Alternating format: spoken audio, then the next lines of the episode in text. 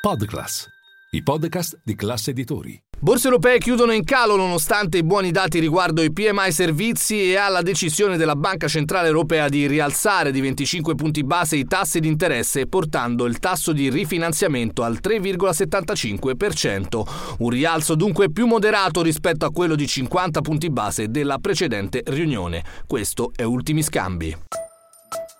Linea mercati. In anteprima, con la redazione di Class CNBC, le notizie che muovono le borse internazionali. Stocks Europe 600 che chiude quindi con un ribasso dello 0,46%, il FTSE MIB 0,61%, il DAX meno 0,51%, fa peggio il Caccaran francese però con uno meno 0,85%.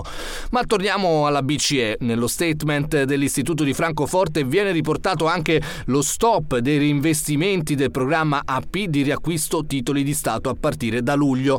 L'inflazione continua ad essere troppo elevata e per troppo tempo, ha detto detto in conferenza stampa Christine Lagarde, le pressioni sottostanti i suoi prezzi rimangono forti, quindi non ci stiamo prendendo una pausa.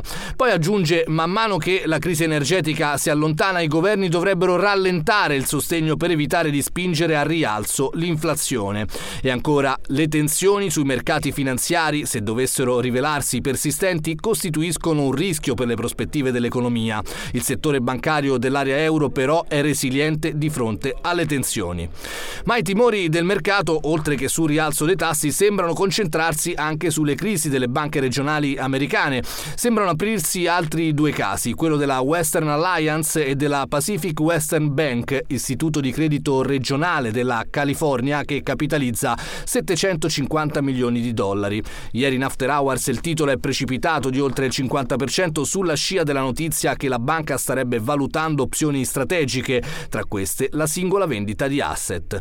Ma torniamo nel dettaglio di Piazza Affari. Tra i migliori Ferrari dopo la pubblicazione dei conti, oltre le attese, l'utile netto adjusted a 297 milioni, un più 24%, ricavi netti aumentano del 20% a 1,4 miliardi di euro. Ferrari conferma inoltre la guidance per il 2023. Seguono poi nella top 5 dei più acquistati oggi a Milano Diasorin, Erg, Buzzi Unicem, Terna, Telecom Italia nel giorno del CDA convocato per valutare le nuove offerte non vincolanti per la rete, sul tavolo le proposte del tandem CDP Macquarie da un lato e poi dall'altro di KKR. Tra i peggiori invece Leonardo all'indomani dei conti positivi, secondo gli analisti ci sarebbe qualche presa di profitto, ma anche poi i bancari, seguono poi CNH Industrial, Fineco, Banco BPM e ST Microelectronics. Si segnalano inoltre anche i conti di Poste Italiane che ha chiuso il primo trimestre dell'anno con un utile netto di 540 milioni in crescita del 9% rispetto allo stesso periodo del 2022, a fronte di ricavi che hanno raggiunto quota 3 miliardi con un incremento dell'8% sull'anno. E poi Italgas, che ha chiuso il primo trimestre del 2023 a 100 milioni di utile netto, più 16% rispetto allo stesso periodo del 2022 e con dei ricavi totali a 479 milioni, più 35%. Infine lo spread non ha avuto grandi oscillazioni, anche alla luce della decisione della Banca Centrale Europea, dunque spread rimasto stabile a 192 punti base, il rendimento anche a 4,12%.